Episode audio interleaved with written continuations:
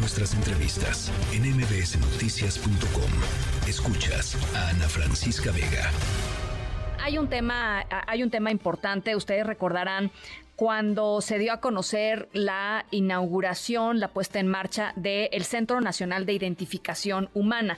Eh, un anuncio pues hecho con bombo y platillo por parte del gobierno federal que buscaba eh, pues abordar la, la crisis forense y la búsqueda eh, eficiente de las miles de personas que están desaparecidas en México.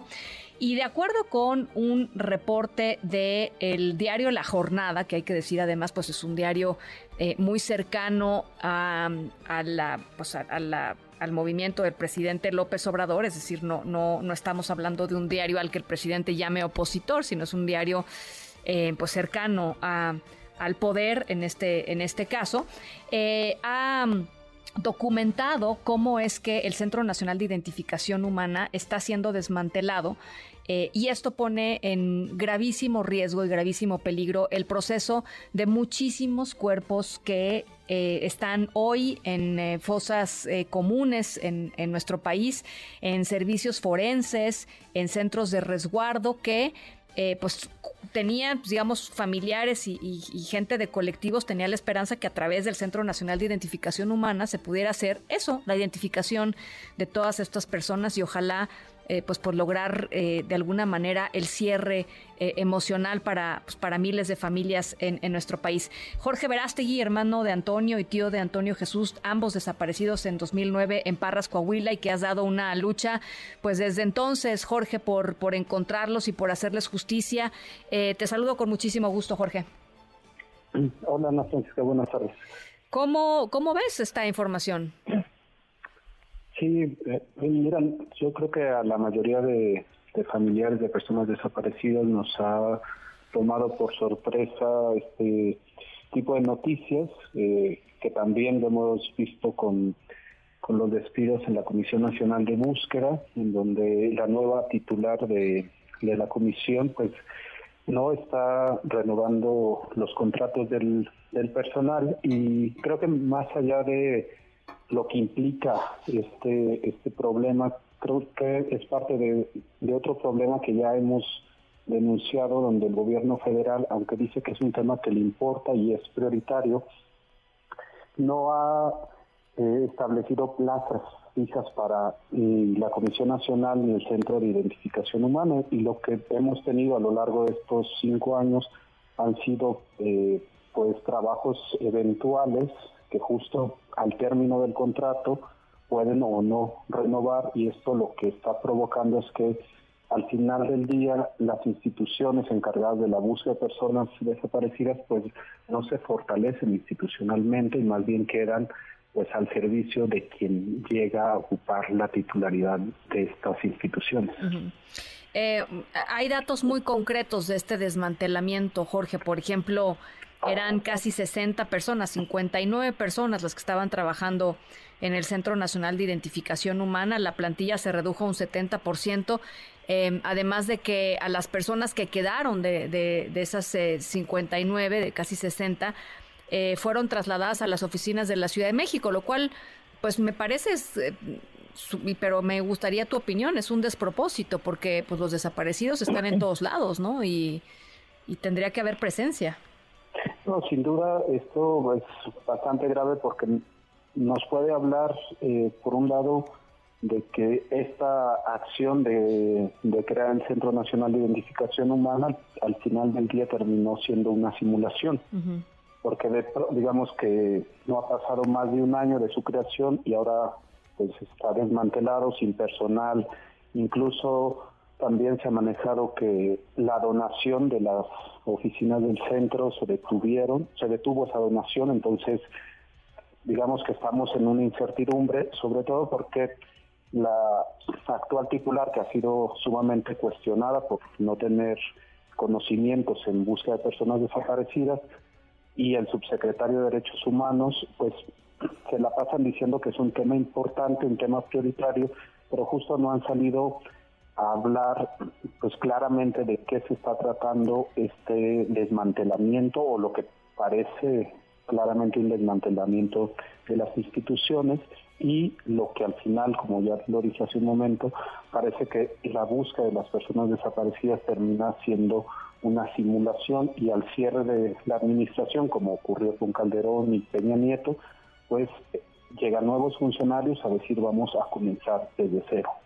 Eh, el tema de, de el censo de las personas desaparecidas, Jorge, ¿cuál es tu visión de lo que está proponiendo el presidente López Obrador eh, y de pues, todo lo que ha sucedido en las últimas semanas con esta acusación que le hacen muchos grupos de, de, de búsqueda de, de personas desaparecidas de que está eh, pues dejando de lado a, a, a gente que pues que, que sí sigue desaparecida, ¿no? Que no está ya en esas en esos censos?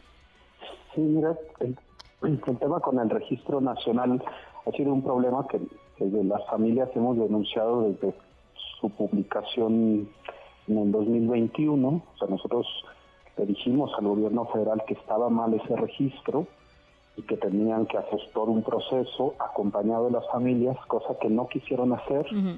Y años después, o sea, apenas el año pasado, a finales, resulta que se dieron cuenta de que sí estaba mal, e inician este famoso censo que otra vez lo hacen sin el acompañamiento y la consulta de los familiares, y resultó ser un proceso sumamente revictimizante y un proceso bastante cuestionado por la forma y los resultados que estaba yeah.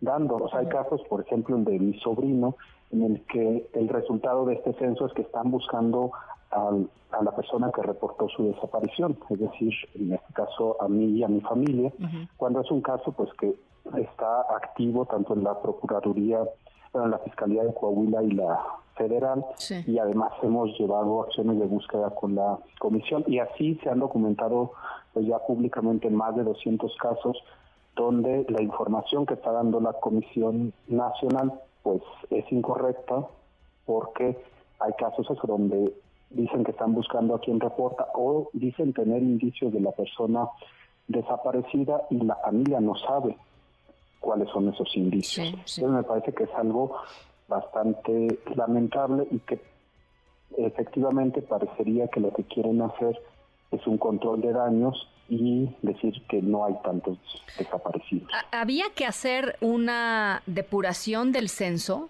o de, del registro? O sea, sí, sí había una lógica, porque digo, una cosa es que, que haya habido una lógica y que lo implementen mal, y otra cosa es que de, de entrada pues no tendrían por qué haber hecho esa revisión. Me gustaría tu punto de vista.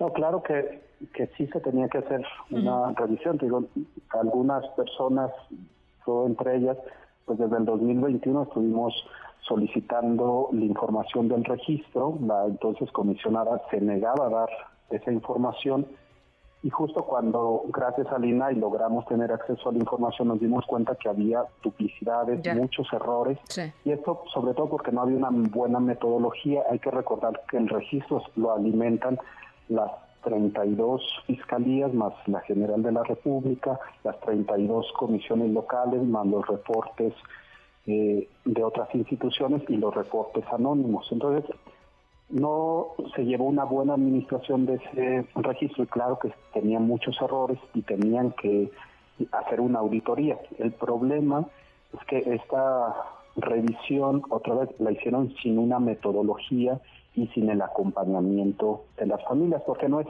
algo de ahora, es algo de hace muchos años, sí. y donde tanto las familias como las organizaciones que acompañan estos procesos, pues tenemos mucha experiencia en este tipo de de revisiones, y aún así pues no lo hicieron y desatienden las observaciones que hacemos desde la sociedad civil, porque parecería que la única víctima como confiable y, y con que es algo intachable es el presidente de la República, y el resto, si hacemos alguna crítica, pues somos opositores que queremos descarrilar su gobierno, cuando pues no es así, porque a nosotros esa quienes realmente nos interesa que encuentren a nuestros familiares. Claro. Y hemos visto que al gobierno de cualquier partido pues no les interesa, y al final del día lo que tratan de hacer es reducir los números y minimizar la problemática. Bueno, pues se vienen, se vienen momentos convulsos y complicados, eh, pero nosotros no dejamos de poner el dedo en el renglón. Te agradezco muchísimo, Jorge, eh, esta, eh, esta nueva conversación en torno al tema, y estamos en comunicación.